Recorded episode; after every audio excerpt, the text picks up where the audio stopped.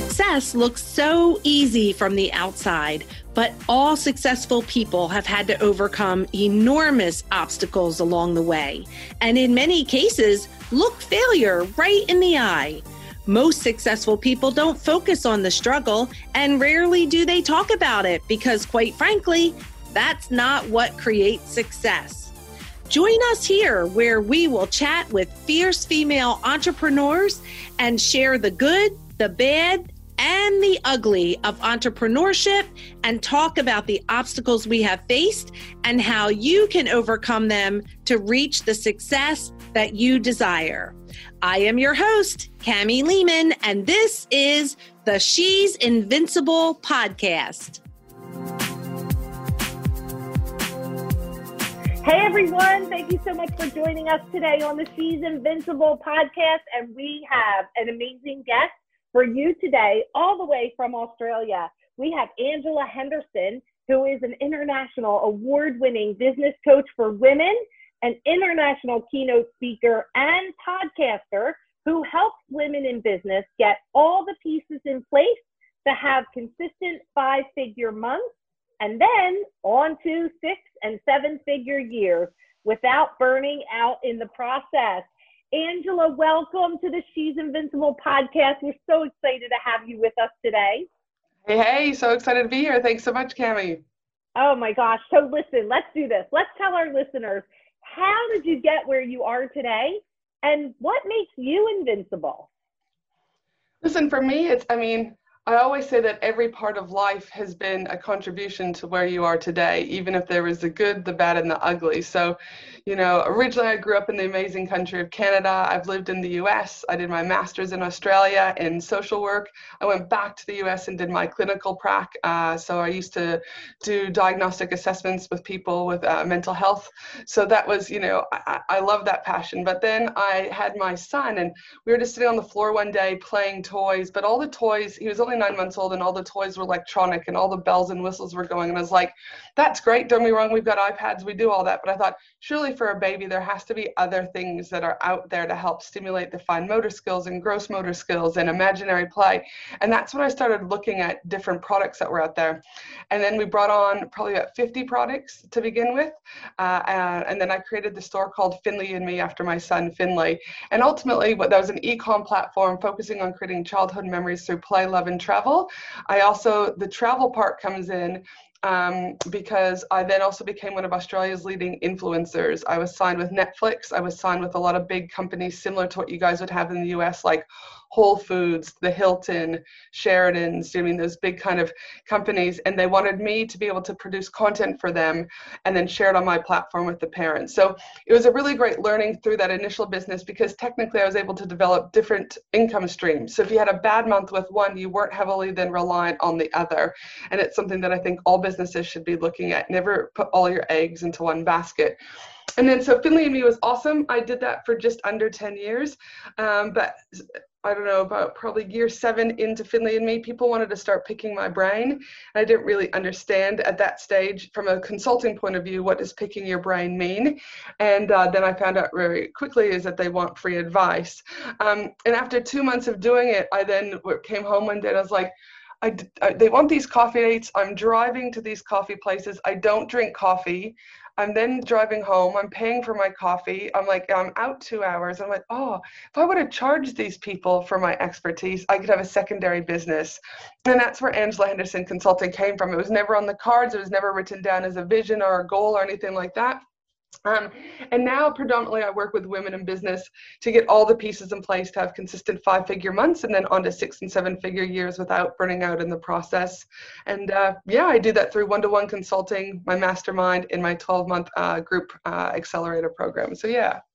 That's such an amazing journey. Like just to be sitting on the floor playing with toys with your baby to, you know, becoming this top influencer and, and having all these toys for childhood learning and all of that. Amazing. To then this shift. So, and I love what you said about the whole picking your brain. Isn't that like, you know, there's got to be a better way for people to say that, you know, like maybe tap into your genius. But when people say, like, I want to pick your brain, it's like, hey, who wants to get their brain picked, right? Exactly. I read this funny quote once. It went viral when I posted. It was like, hey, I want to pick your brain. And then it was like dot, dot, dot. And then it's like the person responding back, like, hey, let me pick your credit card first. And I was like dying, right? Because it's like so true because the thing is, is that I am very big about giving back to community. I've got no problems. You know, I produce such as you a free podcast every week to give back, and there's all these other things that we do. But there comes a time that it's like, I don't think people realize that we've spent years of time and money and whatever to learn and know what we know, right? You don't go to a plumber and say, "Hey, buddy, I've got a problem with my drain. Can I? Can you just like knock on their door and be like, can you just fix this?" Like, there's an expectation that that service is going to be paid for. But I find in the consulting field that there's like, "Oh, we can just ask." Do you know what I mean? Like they forget about the value that we bring to the table. Yeah, for sure. And and all the education, right? And and the years and years and the the investment. Like even look at your education as you, you know, mentioned in your journey how you, you know, you came from Canada, you went to the US, you studied, you went back.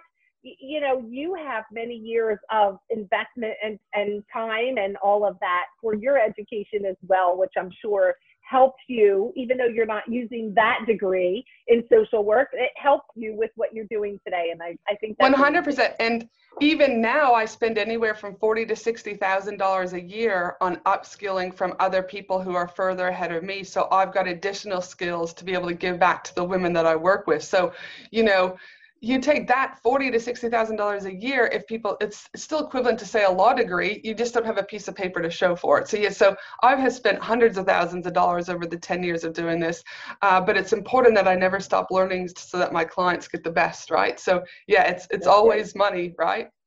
Oh always always but always a great investment so. I love how you said um, about let me pick your credit card first. That's awesome. But I love how you you know took that situation and turned that into a business opportunity.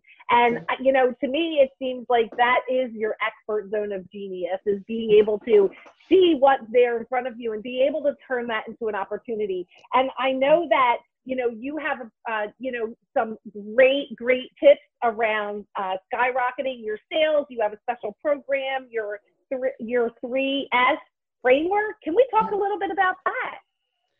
Yeah, one of the things that I say that I start looking at when I start working with people is that with your 3S framework, um, even before we get into the framework, one of the things I say is that the number one thing to be mindful of uh, that people forget about when they look at skyrocketing your sales. So I just want to address that real quick because it's kind of like important to lead into where we're going. And that is the number one thing to be mindful of, of when it comes to skyrocketing your sales is overcomplicating things you know there's so much noise on the internet about create this crazy funnel you know create this and do this and you know etc but the reality of it is is you can have a successful you can be successful in skyrocketing your sales without having to overcomplicate things. So i just want to start that because that's kind of the premise. The second thing i want to talk about is i want businesses to understand why they struggle with sales. And the the thing that i need people to understand and this might not be what they're thinking about here cami is your outside world is a reflection of your internal world. What goes on the inside shows on the outside you might be thinking, how the hell does this relate to sales eng? Here's the thing if you have internal stuff that you have not resolved, it is a direct reflection on your outside. So, most people that when I start um, working with them and I talk to them about selling, they, they're like, I feel yuck. I can't do it. Um, and a lot of times it has to do with money blocks, all right, from when they were younger. It has a lot to do with fear. It has a lot to do whatever. So it doesn't matter Cami, these next three steps that I'm going to give you because until you work on the internal stuff, you're going to continue the external part of your world of not having any sales is going to continue to be a problem. So people also need to be looking at the internal work before, do you know what I mean, just jumping right into the 3S framework. Now, the other thing that I want to talk about and with that is things like what are their beliefs that they have? What are the stories that they have? What is the confidence or lack of confidence they have? What are their money blocks? And again people often Cami don't feel right to sell because they feel it's uncomfortable. They shouldn't be selling in a time of covid because other people aren't making money. And i'm like the economy still needs to go on. And so when i hear things about people wanting to skyrocket their sales and they start to feel yuck about things for whatever those reasons are I want people to just look at a simple reframe, reframe called selling is serving every time you sell, you are serving something beautiful. So if you feel like, oh, I've got to wake up today and I've got to sell in order to skyrocket my sales, reframe it to today I get to wake up and I get to serve my audience with something that is going to move them from here to here. I get to help serve them and help transform their business. Whether or not you're a Pilates instructor and you get to help transform their mindset and their physical body, whether or not you are an accountant and you get to serve them and transform their finances into making you more profitable you know, business, whether or not you're a doctor, you get to serve your, you know I mean, patients by making sure that they get the right medicine or treatment, right? We are constantly serving. When you choose not to serve, you are actually doing a disservice to your community. So just know that if you want to skyrocket your sales, you're going to not only, like I said, have to work on not overcomplicating it, not uh, ignoring what's going on in your internal world, and remember that you are serving them. Does that make sense? That is, I love what you just said that by not serving is a disservice. Oh my mm-hmm. gosh, like that is the, the bomb right there for anyone who doesn't, you know, is uncomfortable selling. And, and also what you said about the economy must go on. Absolutely. And I know mm-hmm. you and I agree, you know, on that a hundred percent. But, you know, we cannot lay down and die. This is where we have to stand up. We have to reinvent ourselves and we have to push even harder. And I love that you're acknowledging that and that you're sharing that because that is so powerful. Thank you. Thank you. Yeah, no, no worries. And then if once we kind of get through that and you start going, oh, I probably do have money blocks because my mom or dad said I've got to work hard for my money or money's dirty or whatever that is, or, you know, I'm not good enough or I'm a failure or whatever. You got to work on that. You have to heal that. And listen, I'm only 10% woo, all right? I'm not very spiritual, not any of that at all. But the thing is, is until you work on the internal, the next three quick S's I'm going to go over, you're going to struggle with. So what I'm about to teach you is not rocket science. This genuinely, anyone listening should be able to do this. But my first S is about showing up. I want you to ask yourself, how are you showing up in your business? Because if you're not showing up and being visible, then how are you going to be able to serve people? I want you to think about what platforms are you showing up on? But more importantly, are these the right platforms for where your ideal client, customer, or patient are sitting? For example, LinkedIn is not my ideal client or my ideal platform, so I don't hang out there. But I do hang out on the podcasting platform. I hang out inside my active Facebook community, the Women in Business Collaborative, and I hang out on Instagram my my data shows me that my people are there. Why? Because dun, dun, dun, i'm checking my data and i'll talk a little bit about that in a minute. I also want you to think about are you showing up consistently on these platforms such as is it daily weekly? What is your strategy about showing up?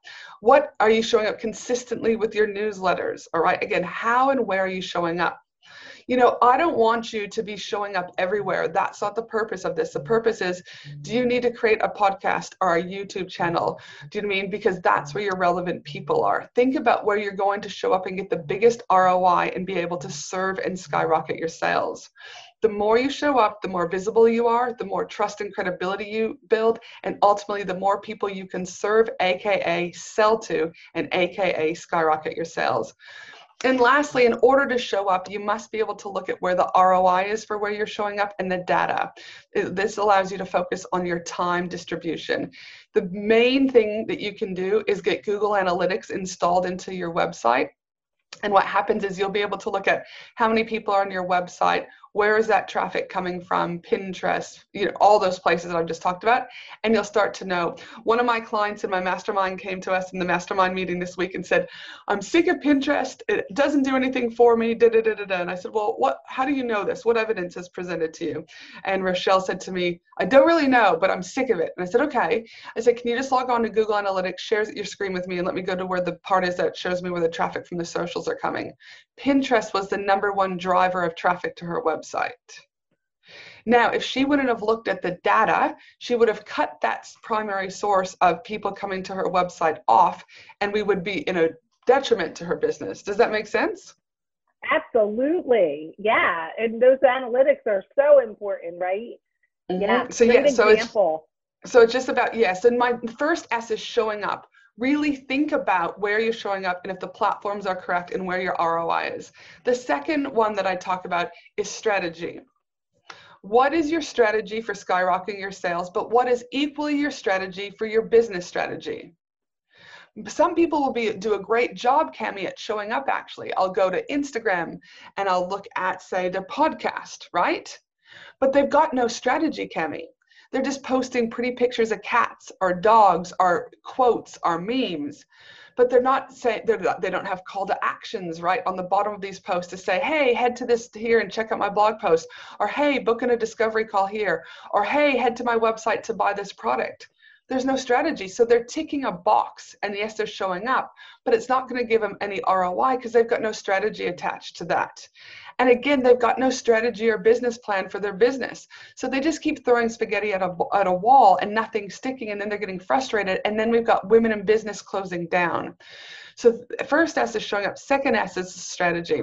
I also want you to think about with your strategic part of this um, second S is what is your promotional rhythm? A promotional rhythm is a term that I've coined. I, I literally haven't heard anyone else say it, but what is if you have, I'll use mine for example, because it's still seven o'clock in the morning here in Australia, so my brain isn't firing at full cylinders yet. But I have my one-on-one, I've got my, do you know mean, mastermind, and I've got my 12-month accelerator program, right? So you can't, you could, but you're going to confuse your audience. So what we do is we create a promotional rhythm, and we look at what's coming up and how's that's going to work. So if I've got a month and there's four weeks in a month, I go week one every day I'm going to sell or AKA serve Monday through Friday. Week one, I'm all I'm going to talk about is my mastermind. Week two, I'm going to talk about what availability I have for my one to one. Week three, I'm going to be promoting my 12 month accelerated program and i also run australia's leading women in business six um, women in business retreat so i will talk about the retreat on week four I have my rhythm down about what I'm promoting. It makes it easy for me to create content because I just know every week we're talking about one product versus multiple products. All right. And I've got my rhythm down. So I want businesses to, think about not only about this, um, the second S is that strategy, but what is the promotional rhythm strategy that is weaved within that? And strategy helps you, but it also helps your people to know how you can help them and serve them. Does that help? That is amazing and simple, amazing content marketing. I love that. That that is so powerful. I think that you know uh, there's a lot of women in business who will be listening to this who haven't quite gotten that down yet. You know, frustrated and uh, and don't really know where to spend their time or what they should be talking about. And this just breaks it down so simple. I love that. So that's the second S strategy. And the third S is if you're showing up and you've got somewhat of a strategy, you need to be selling. This is the thing. If you were in a nine to five job, so when I was a mental health clinician, I had a job description. And my job description, Cami, told me that I had certain KPIs and duties that I had to meet e- either daily, quarterly, and yearly. If I didn't adhere to that, I then got pulled into my boss's office. I then potentially, if I then didn't adhere to it again, I then got performance managed, and then typically I would have been fired. So, why do women in business sabotage by not selling?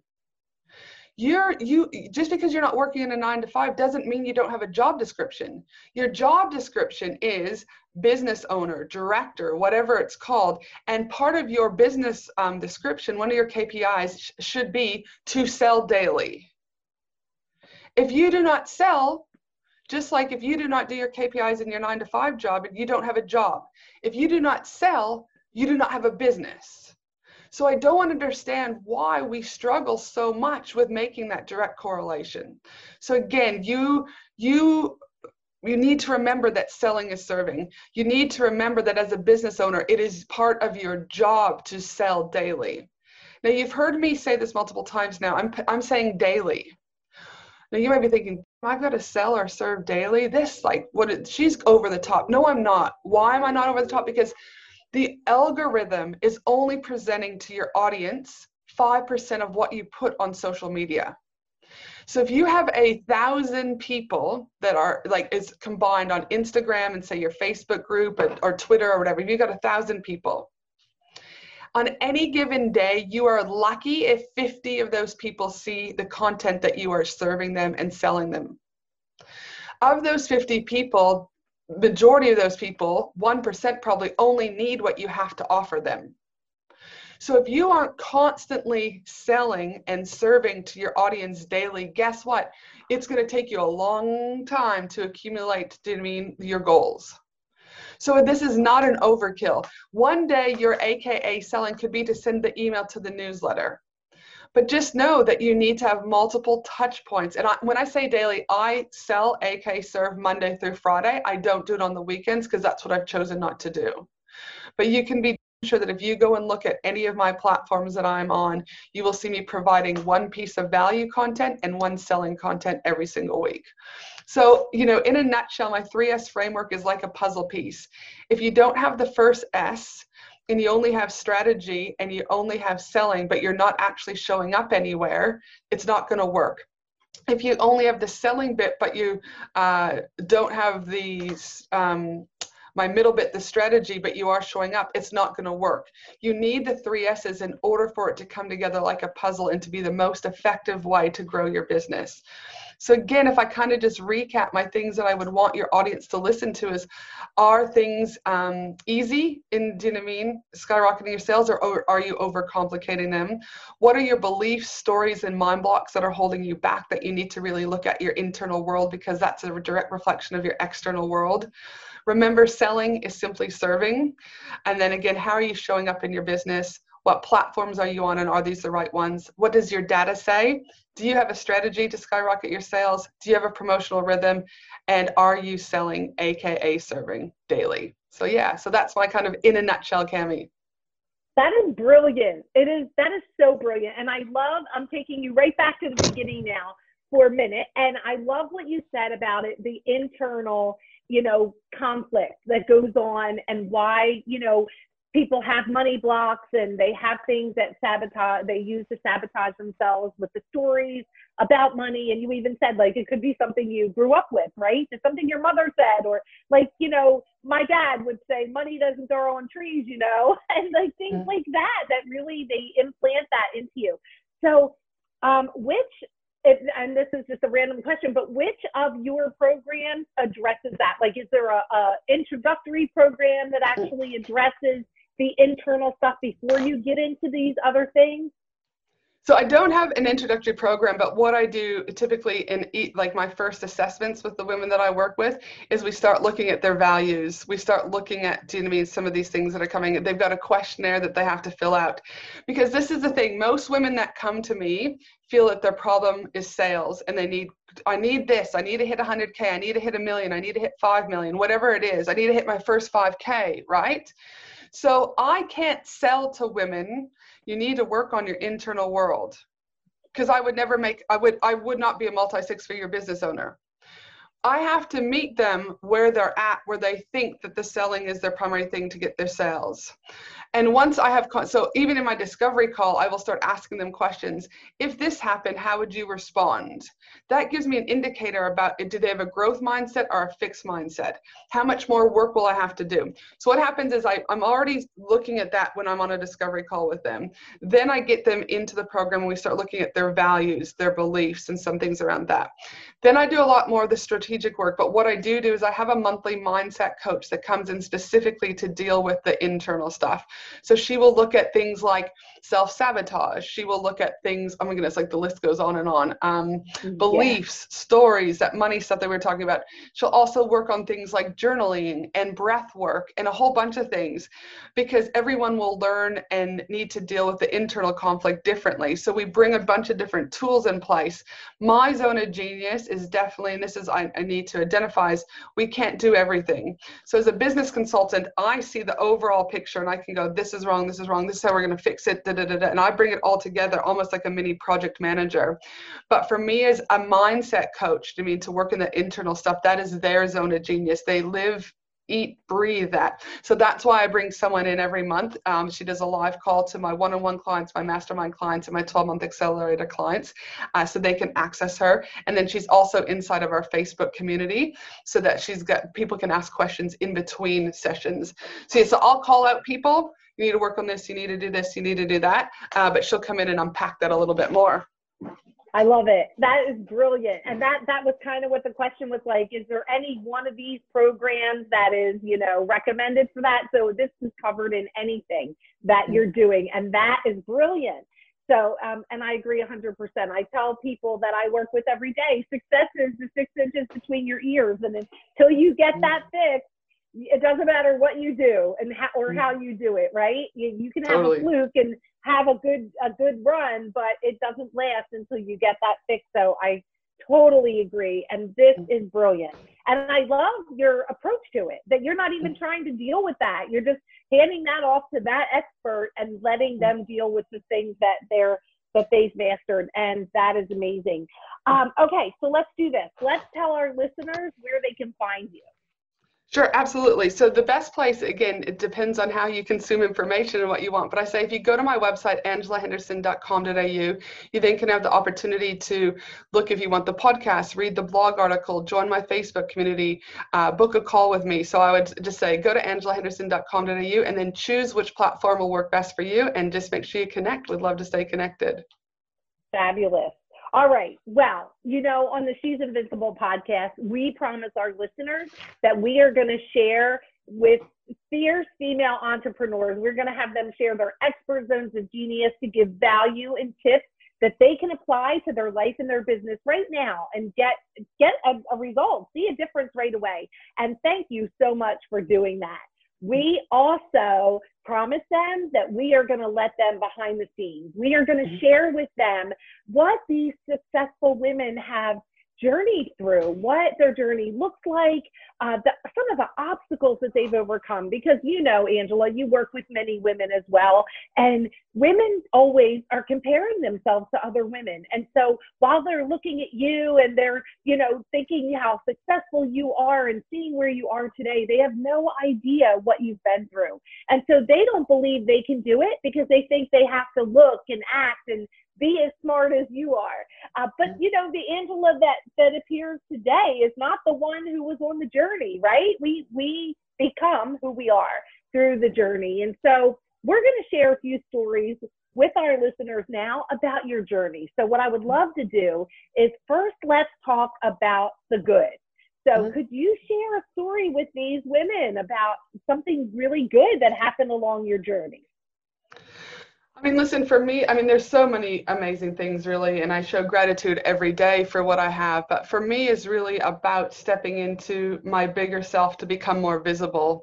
And that was, you know, putting myself out there uh, with the podcast. And now I've got, you know, you know one of the top business podcasts for women putting myself on stage right um, and because when i allowed myself to step into that bigger power and break through my own internal stuff and look at my own uh, visibility and things like that is i knew that by stepping into that that i would be able to help more women in business to become more sustainable.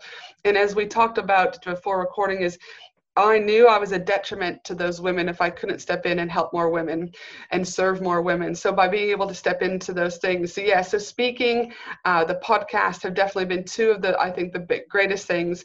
And the last thing though that I would say is an equal close is is networking. And people might say, well, how is that good? My, I would not be where I am today without the network that I have. So I'm very grateful that I learned early on, even going by to free events and then I would pay for $25 events, and then I now pay up to forty to sixty thousand dollars a year. Right? It was incrementally based on where I was at and what I could afford at the time, and for what I needed at the time. But my network equals my net worth. I'm able to, and it's not just about worth as in a financial worth, it's worth about feeling good about giving back to community. It's about uh, my worth of um, helping the economy. It's my worth around uh, communal, you know, it's, it's so much more than just a money transaction. But your network, what happens is when you start to build it, you then get to tap into their networks too. And then by default, it's like a little ripple effect is now instead of you having to pay more for marketing, your network people are talking for you, do you mean, and kindly about you and for free, right? So my thing is, is I would equally say to speaking and with podcasting is, is about, you know, the good for me is the network that I have made around the world over the last 10 years in business. That is fabulous. And that that does that's a testimony to your success. I love and I love it. Your network equals your net worth. I, it couldn't be more simple. Uh, okay, so that is great. And, uh, you know, tell me this in that, how would you suggest right now, where we are in all over the world with the pandemic and things, what has been your best uh, form of networking? Mm-hmm.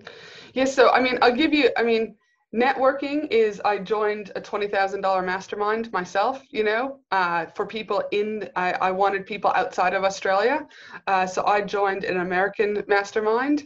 Um, so again i'm able to hop on with these women you know who uh, again also i'd like to say is uh, when i look at masterminds i always also like to look to be at the one of the bottom of the totem pole. And i do that because I have the most to learn when I do that. I don't want to be the one who knows everything when I enter a mastermind, right? So, you know, know that you don't have to be like um, don't allow yourself to not get into a mastermind because you let your ego get in the way.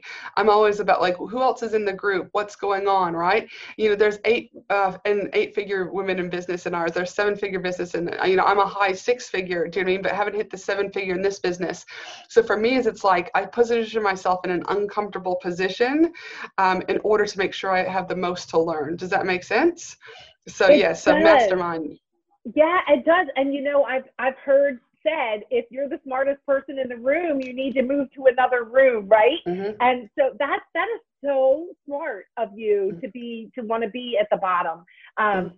Amazing. That is yeah. such great. So yeah, so that's what I've used is that, and then also I this year it was about looking for opportunity in a time when people were very much uh, in my opinion and some rightfully so but i'm also about every day you get to wake up and choose how you act and what you do As i chose to look for opportunity at all times this year. So i was due to speak at three international stages this year and, and a variety of other things overseas but obviously all of that got halted. So i looked for opportunity about how i could still build my network and still make sure that i was helping women around the world to move their businesses forward. So I then put together a Women in Business Success Summit that brought together 50 speakers from around the world in order to make sure that those women still had the tools, community, and resources.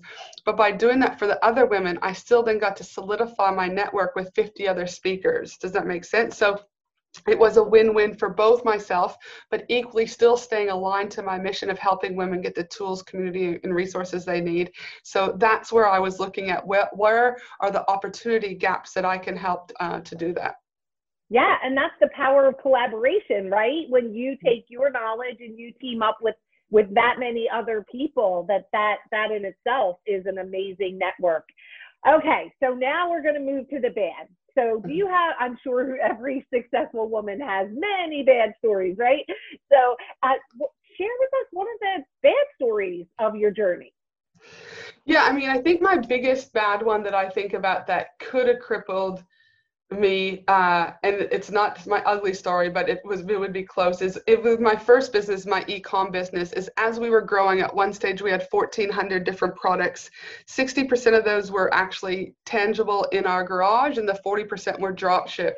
So as we were growing and our orders were increasing and increasing it was obviously clear that we couldn't keep doing things. So i thought from the comfort of our home you know i had people come in to do packing of orders etc and so I heard of uh, third party logistics, right? And I thought, okay, so basically, for those that don't know, it's an external company that they hold all your products and they will dispatch everything for you.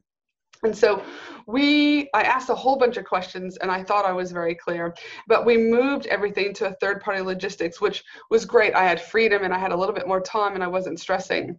But what they failed to tell me, in my opinion, despite they knew how many questions I was asking, was they you get charged a shelving fee when you're at a third party logistics. So what happens is is we had let's just say 60%, let's just say 600 products were sitting, or let's just say 750% would be 700, 700 products were sitting with them.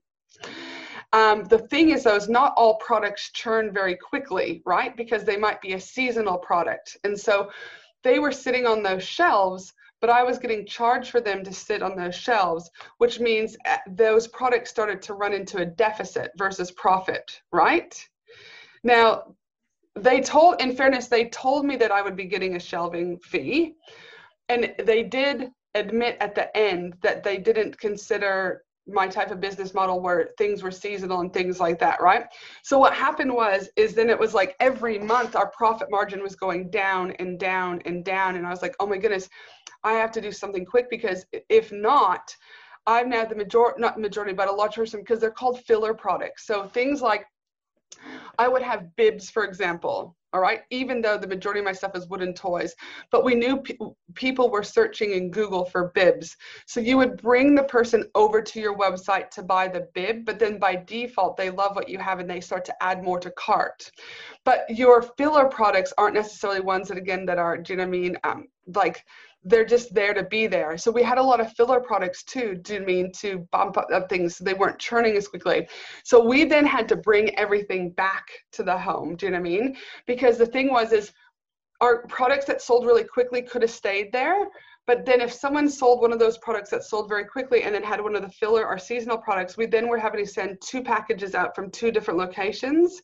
And then we would have then lost money on shipping and things like that. So that was my, mean kind of bad story is that um, as much research as I had done and as much thoroughness as I had done, uh, you can never ask too many questions. So yeah, so that one, uh, yeah, it could have been uh, very detrimental. Yeah, well, and it sounds like it was a loss until you figured out, you know, what was happening and how you could gain that back. Wow, mm-hmm. that that's big. That's mm-hmm. really big, and and you really had no other choice but to just bring it back. Mm-hmm. Yeah. Absolutely. Yeah, and some people would have quit, right? like, mm-hmm. yeah, I mean, that those are things that make people quit, and that's why they never actually have the success that they deserve. Mm-hmm. Okay, well now we're going for ugly girl. Mm-hmm. we gotta yeah. tell them the truth, right? So yeah, so um, I worked uh, full time in my other job as a mental health clinician, and I did that. Uh, you know, there's a lot of push about quit your nine to five, and I call BS on that actually, Cami, because the thing is, is the, it's starting a business is already stressful if you're married, you've got another factor to consider. If you've got children, you've got another factor to consider. So the more variables that are stacked against you, the higher the risk is and the harder it will be to get this potentially up and going, in my opinion, and what I've seen over the years. So I was more than happy to stay in my nine to five job. You know, it was a $120,000 a year job.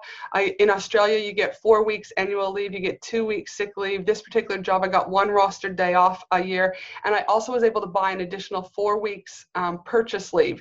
So I actually was only in my job about seven and a half, eight months of the year, and the rest of the, but I was paid for the full 12 months, right? So for me, is a very good strategic move because I could take a lot of that time off and have those days off to work on the growth of the business. Does that make sense? While knowing that I still had holidays, I still had my sick pay, all of that was paid for. So don't just quit your day job unless you actually have money to fall back on for probably about I would say six to minimum six months, but ideally 12 months. So if you've got an inheritance, great, that might be helpful. But if you don't have that type of money sitting there, do not quit your day job. Seriously, it puts too much. I see marriages break up about it. They disconnect from their children because the pressure is so much. Like really, you really have to consider that. So in my day job though, there was i was responsible for working with our most um, acute and severe individuals in community who are, were either like say floridly psychotic and have been for say 10 or 12 years um, etc and i love that part of the job the other part of it, though, is it was my responsibility to make sure that these individuals had care and access to the resources that they needed, but it was provided by not for profit organizations. And one of the not for profit organizations uh, was actually fraudulently keeping money of people who had suicided. And so this information came to me uh, while I was obviously running my business. This is very much about my, how it, I'll get to how it impacts the business, but in that day job, I then basically had to lawyer up because my bosses weren't doing anything around. I'm like, we know this information. If this gets to media and you guys don't act on it, it's going to look like we didn't do the right thing. And I'm not prepared to compromise my brand or my name in the field because of this. And my boss just kept pushing it under the kind of rug. And so I lawyered up, and the lawyers were like, absolutely, you've got a paper trail showing you've asked for this to be dealt with and reported to the state government. They haven't done anything about it. She said, though, as soon as we send this email, though, on letterhead from us as the lawyers, you do know you're going to have an X on your back because you now look like the problem child, even though you're morally and ethically doing the right thing because they now know that they've been compromised and that they're potentially are going to be exposed. I said, I don't care. I have to be able to lay my head on my pillow. And it's not right that, you know, a quarter of a million dollars or half a million dollars could be going to someone that's alive with a severe mental illness and getting them out of hospital and back with their family and community. And the people are basically like siphoning the money. I said it's not okay so as soon as I did that, then I started to get bullied at work, and that's where it starts to impact the, my business because then I um, was diagnosed with depression. I was diagnosed with anxiety. Um, I then had to take a leave. Like I had was like I was on um in Australia. I don't know what you guys call it back in the U.S. Uh, uh, we have like insurance. So if you get sick, you'll get 75% of your wage is still paid, but it's like you're not at the workplace. Does that make sense? So I yeah, wasn't able to that. work. Yeah, so, yeah, so I was in the U.S. It's called disability. It's right, called disability yeah, yeah, insurance. Yeah. Yeah. So we that's what I was on, but the problem was at that stage, you know, is the depression was so bad, is that you know the business was still ticking along, and at that stage I had just started the consulting business, so I was still showing up and doing the bare minimum. Do you know what I mean? But what people didn't realize is then I would be in my room in the dark because I was at the lowest of the lows. Do you know what I mean? To trying to get out of that, right? So I guess like what the ugly would say is I don't think it would have ever crippled me because I'm quite a determined person. However, it was definitely the lowest part, do you know what I mean, of my business trying to because at that stage I had two businesses, two young kids, plus dealing with the anxiety and depression. So that I would say would be my ugly. However, as an advocate for mental health and as an advocate to break down the stigma, I do look at it as a blessing because I'm able to share my own experience, not just oh, as a clinician, you diagnose people, but I have my own lived experience. And through that, I have a voice to say that as a, when you are in startup, when you are in growth stage, and when you are in scale stage, your stressors are all very different and stress leads to burnout but then what or you get like you get a little bit of stress then you get the burnout but then you get a full-blown diagnosis. So again to me is it's it's ugly but i've also looked at this as an opportunity to remind people that you need to take care of your mental health just as much as you do your physical health Absolutely. And you know, I find most times that it's the ugly that lead us leads us into the greatness, right? And the the the wonderful things that we get to enjoy in the success of our businesses. Uh, so let's can we talk about this for a little bit, uh, a little bit more about this depression and anxiety because I know like this is your background, this is your education, and you have a personal experience. And I really mm-hmm. believe, and I see this, um, that there are a few different types of this and um, just kind of like share a little bit about how did you get yourself out of that now i mean most people are not uh, you know educated in this so mm-hmm. like i have to re- remind myself like okay you were educated in it but even still it's different experience when you're going through it mm-hmm. personally right um, but you know with with the pandemic with you know the uncertainty that has you know eh, there's more anxiety more depression in the world you know more fear of the you know unknown and things like that. So what kind of like tips do you have or advice that you could give to someone who's listening who may be suffering with that right now? Yeah i mean my first thing is is if you could acknowledge it as obviously tell family, tell friends, and get to your local GP, uh, general practice doctor, whatever you guys, just doctor, your local family doctor back home, right?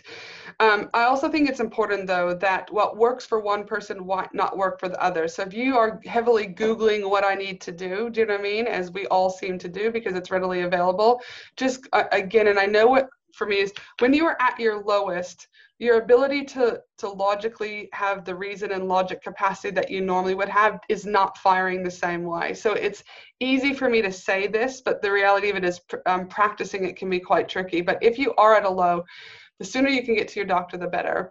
But look at things like you may need medication, you may not. Don't just go in there thinking you've got to jump right into medication. Now, if you are obviously suicidal or whatever, like yes, get whatever help you need right away. But know that there are other things that you can do. Is you can do medication, but you could equally do mean um, look at like incorporating massage, incorporating acupuncture, incorporating naturopath. Do you know I mean? Like there's other things too that I encourage you to look at because typically it's not just one thing or the other that's influencing, right? Why you are where you're at. Um, therapy could be another thing, but it might not be. So, what I say is, I, I encourage you to look at the, all of the things that you have readily available. Uh, I was on medication for about 18 to 20 months, and then I, I knew like, I needed that medication for that stint, and then I knew that I was able to get off of it. But I also don't know where I would be without that medication. Does that make sense? So you know, it was one of those things that I had to put pride aside. And I'm like, oh my goodness, I used to tell people they need to take their medication every single day, right? Like, and I'm like, now I'm here telling myself, you just got to keep, you know, it's there to help you if that's the right thing for you. But I don't necessarily always just jump to medication. Um, it's important that you work with a doctor that understands you and takes into consideration other things that you want to look at, like kinesiology and like doing X, Y, and Z um, to make sure that you're really getting the care that's going to help you.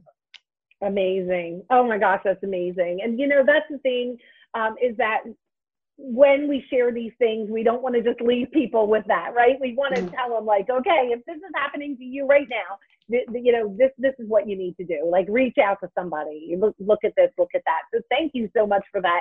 And I'm so sorry that you had that ugly experience, but I'm so grateful because you are able to use that to help so many people. And I really feel that in all of our journeys, if we can take those bad experiences and you know forget the experience remember the lesson and be able to use it to help other people along their journeys then it's not in vain. And so i mm-hmm. appreciate you so much for that. And thank you so much for being with us today on our podcast and you know you truly are invincible and i feel so honored to have you here and have these conversations with you. And before we say goodbye i would love to have you just finish this one sentence for me. Mm-hmm. so you ready? Sure i'm ready. Okay okay. So the world would be a better place if mm-hmm. more people knew blank yeah, so for me, the world would be a better place if the world knew that we need to get more wealth into the hands of women. Um, you know, we talked about this prior to recording, and just not about this question, but just about the conversation about women and what we need to do right now in our current environment. And for me, is is if you get wealth into the hands of women, you start to change communities, you start to have um, international change. And the data shows this. This isn't just me trying to bag out males. The data shows that women are more likely to contribute wealth back into society and back into communities. So for me, is it's I have a strong mission to make sure that again women continue to get the education, tools, and community they need to grow these businesses. Because if I can do that, if you can do that, we're going to have more wealth, and therefore the world's going to be a better place fabulous. That is a total mic drop. Angela Henderson, thank you so much for being here today. You truly are invincible. And to our listeners, I don't know where you are in your life or your business right now, but if you are face down on the ground right now, get back up, girl. Get back up. You can do it. Hey, thanks so much for hanging out with us today. If you were inspired or learned something new, please subscribe to the podcast, give us a review, and share us with your friends. For more information about me and how I can support you, please stop on over to my website at camilehman.com and book a free call with me. I'd love to meet you and learn more about how I can support you.